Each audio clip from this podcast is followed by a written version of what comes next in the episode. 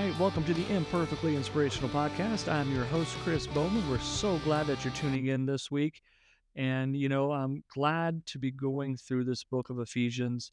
Uh, actually, I'm really just glad to be going through books of the Bible. I love doing the, you know, different topics, and we'll get back to that, but just really diving deep into the Bible and figuring out what it means is uh, just so much better to me because you're really getting the whole context of what it is. And, you know, this week we are in Ephesians chapter 2. So, getting into chapter 2, what does that mean we learned in chapter 1? Well, uh, finishing up the chapter 1, kind of the basics of it, we see that Paul was kind of talking about how the ultimate example of God's power was uh, the resurrection of Jesus. And in this chapter, we're going to start off talking about kind of the implications of the resurrection, what that has in our lives. And I'm going to put in some other things into contrast with that too as we're going into it. But uh, let's go ahead and just dive in today to Ephesians chapter 2. It says, And you were dead in the trespasses and sins in which you once walked, following the course of this world, following the prince of the power of the air, the spirit that is now at work in the sons of disobedience, among whom we all once lived in the passions of our flesh, carrying out the desires of the body and the mind, and were by nature children of wrath, like the rest of mankind. But God, being rich in mercy, because of the great love which He loved us, even when we were dead in our trespasses, made us alive together with Christ.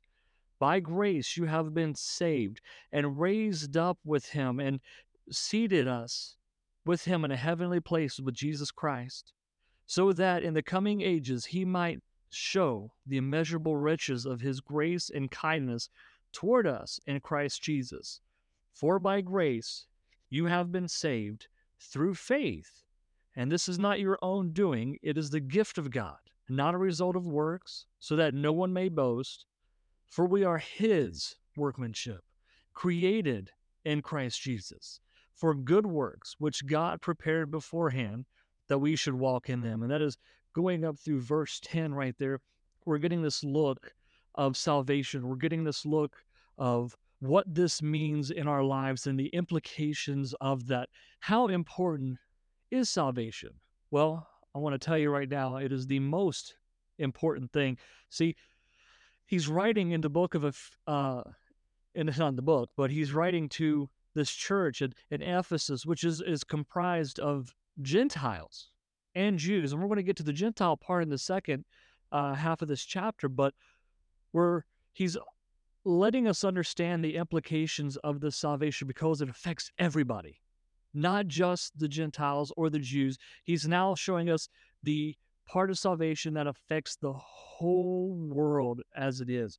And I there's a little picture thing here in my Bible. I got the John MacArthur study Bible, and it is actually pretty awesome. And it's got this timeline. It says salvation. It says justification. It says saved immediately from sin's penalty. Then, which is the past tense. So the justification means everything in the past was washed away. Sanctification, this is where you are now with your sin. It says saved progressively from sin's fat power. And then the glorification, saved ultimately from sin's presence. The glorification is when we die and we're in the presence of God. But right now we're we're releasing that power of sin over us, but we are still in this world.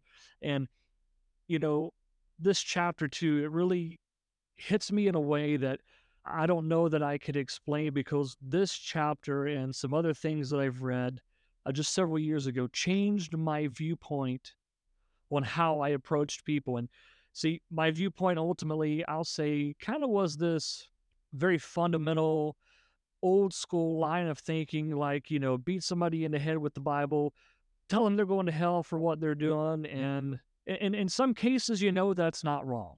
In some cases, it's not. It depends on how you do it. But when you when you go at it in such a wrong way, you're really turning people away from God. See, this right here is letting me know that those people they don't know any better. The people who have not came to the saving knowledge of Jesus Christ, They don't know better. I didn't know better when I before I was saved. So somebody who is not saved doesn't understand what being out of the grip of sin is. They don't understand what being free is. They are currently in bondage. They don't get it. And so when you go to approach somebody who is unsaved, you have to go to it from that angle. So understanding that the book of the Bible here, these things are written to us who are saved, giving us direction on how to talk to those who are unsaved and the understanding their minds and what we've been saved from. So knowing what we were saved from can help us understand how we can approach someone who was in that same situation, right? See, understand it this way a dead person is comfortable in their coffin, right? But if you stick somebody alive in a coffin and shut the door, they're going to want out, right? So that that's the difference between salvation and not salvation. When you're dead in sin, when sin has you there, you're just going to lay there. You're not going to know any different. But once you've came alive in Christ, that change in you, it is going to make a difference and you're going to realize that and you're going to want out you're going to you're going to not want to be in that place anymore and i, I wanted just to really take a moment during this episode and point this out is that we need to realize as a christian community that you can't beat the bible into somebody that has not proven to work. Jesus didn't beat the bible into people. Jesus loved people. Jesus acted as he was supposed to act. And that is our goal. We're to go out into this world. We're supposed to have that salvation in our lives, show the difference, because if we're truly saved, we're going to have that difference in us, right? We're supposed to act differently and we're supposed to go out and love and respect. And can you tell somebody that what they're doing is wrong? Absolutely. You could say, man, listen, this path you're going down, it is not a good path. But I tell you what, I know a way that you can get saved from it. My Jesus can save you. Look what it's done in my life. I would love to talk about it more to you. You know, there's ways that you could do it in love and kindness without beating them on it and scaring them the other way. Because the last thing I want to do as a Christian is be is have this on my head that I ran somebody away from Christ because of the way I acted toward them. Because I was telling them about Jesus, I ran them about Christ because I did not go to them in love. And, you know, some people you can't control, they're going to run away from you no matter what. But we got to remember we were dead. It says, verse 1 there, and you were dead in the trespasses and sins. We got to remember what this salvation did in our lives and just how big of a deal the resurrection of Jesus Christ was and the love that God had for us when he put him on that cross, when he rose him up from the grave with that miraculous power. We have the ability to be saved. We have the ability to have that that control that sin has on us to be able to be released. I don't know about you, but it's amazing to know that we've been forgiven. It's amazing to know what God has done in our lives. And if we could just make the decision to accept Jesus Christ and fully rely on the power of the Holy Spirit to change us and to guide us into making the right decisions, the freedom that we really have in our own lives to escape the sin. And then we could really look back at those who have not been saved and see where we once were and see what we who we had been and what we were dealing with when we may not have ever seen it. And we got to realize wait a minute, I was there. We need to have not a heart for let's just get Jesus out there, but you know what? I understand why they need Jesus, right? So we want to have that heart of, I want to get Jesus out there to the world, but now we need to understand, I know why now that they really need Jesus. I get it. I get why when I tell them that I believe this way. I get it when I tell them that I want to do this and not that anymore, that they look at me like I'm crazy. And that is because I've been changed and they don't understand it because they're still a prisoner. It's like telling somebody in prison right now, hey, did you see what they're building down the street? No, they didn't see it because they're in prison. They can't see what's going on in the world. They can't see what's happening down the road.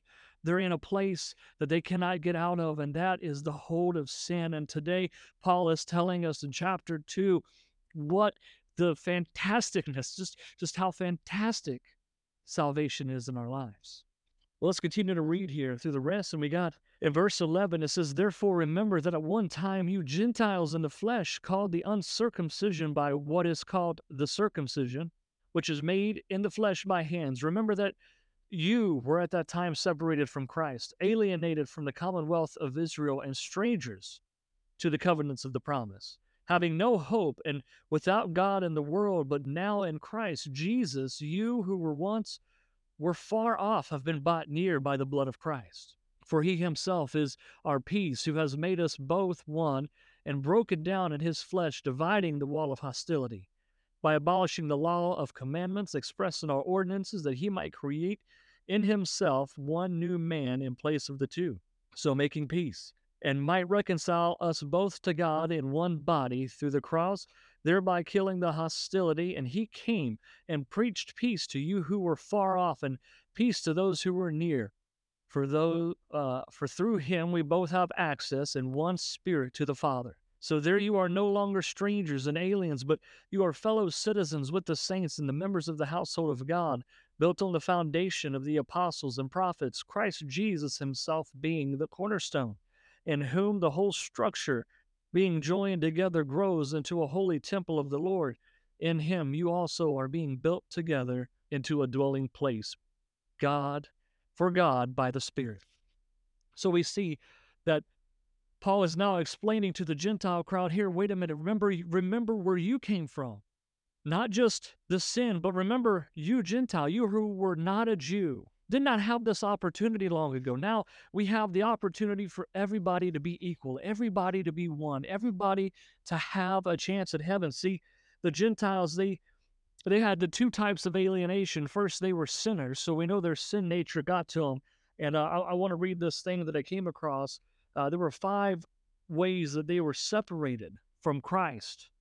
It says they were separated from Christ by having no Savior to deliver them without a divine purpose or destiny. It says they were alienated from the commonwealth of Israel, God's chosen people. So they were not able to be in there. They were strangers to the covenant of promise. They didn't understand what God had or know uh, the promise that God made, and it wasn't for them. It was only to the Jewish people.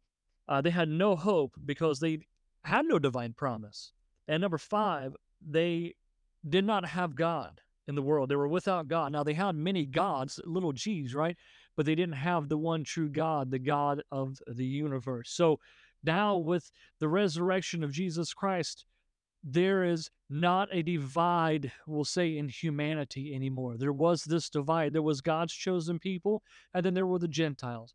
And now everybody is made one because of the resurrection. See, the resurrection didn't just affect the Jews, it didn't just affect the Gentiles, it affected every human being that ever will be on this earth moving forward from that point. The resurrection is such a powerful force today, my friends. And I hope that we can remember as we continue this journey through the book of Ephesians just how powerful the resurrection is. And we know that Paul was not afraid uh, to continuously talk about just how grateful he is for salvation and how grateful he is for what God did in his life. And I hope today, friends, that as you're living your life and as you sit down to pray and go about your day, that you could be thankful for that opportunity to be one with God and, uh, you know, be able to be in his presence that we never had back in the day of Noah. We didn't have that, that opportunity for salvation, that opportunity for those things, but you know, through the resurrection, we have that opportunity to come close to God just sitting in our office, sitting in our bedroom, our living room, wherever we're at. We have that opportunity to come to God in prayer and connection. And we need to just constantly be grateful for salvation each and every day. Get as excited as Paul was, right?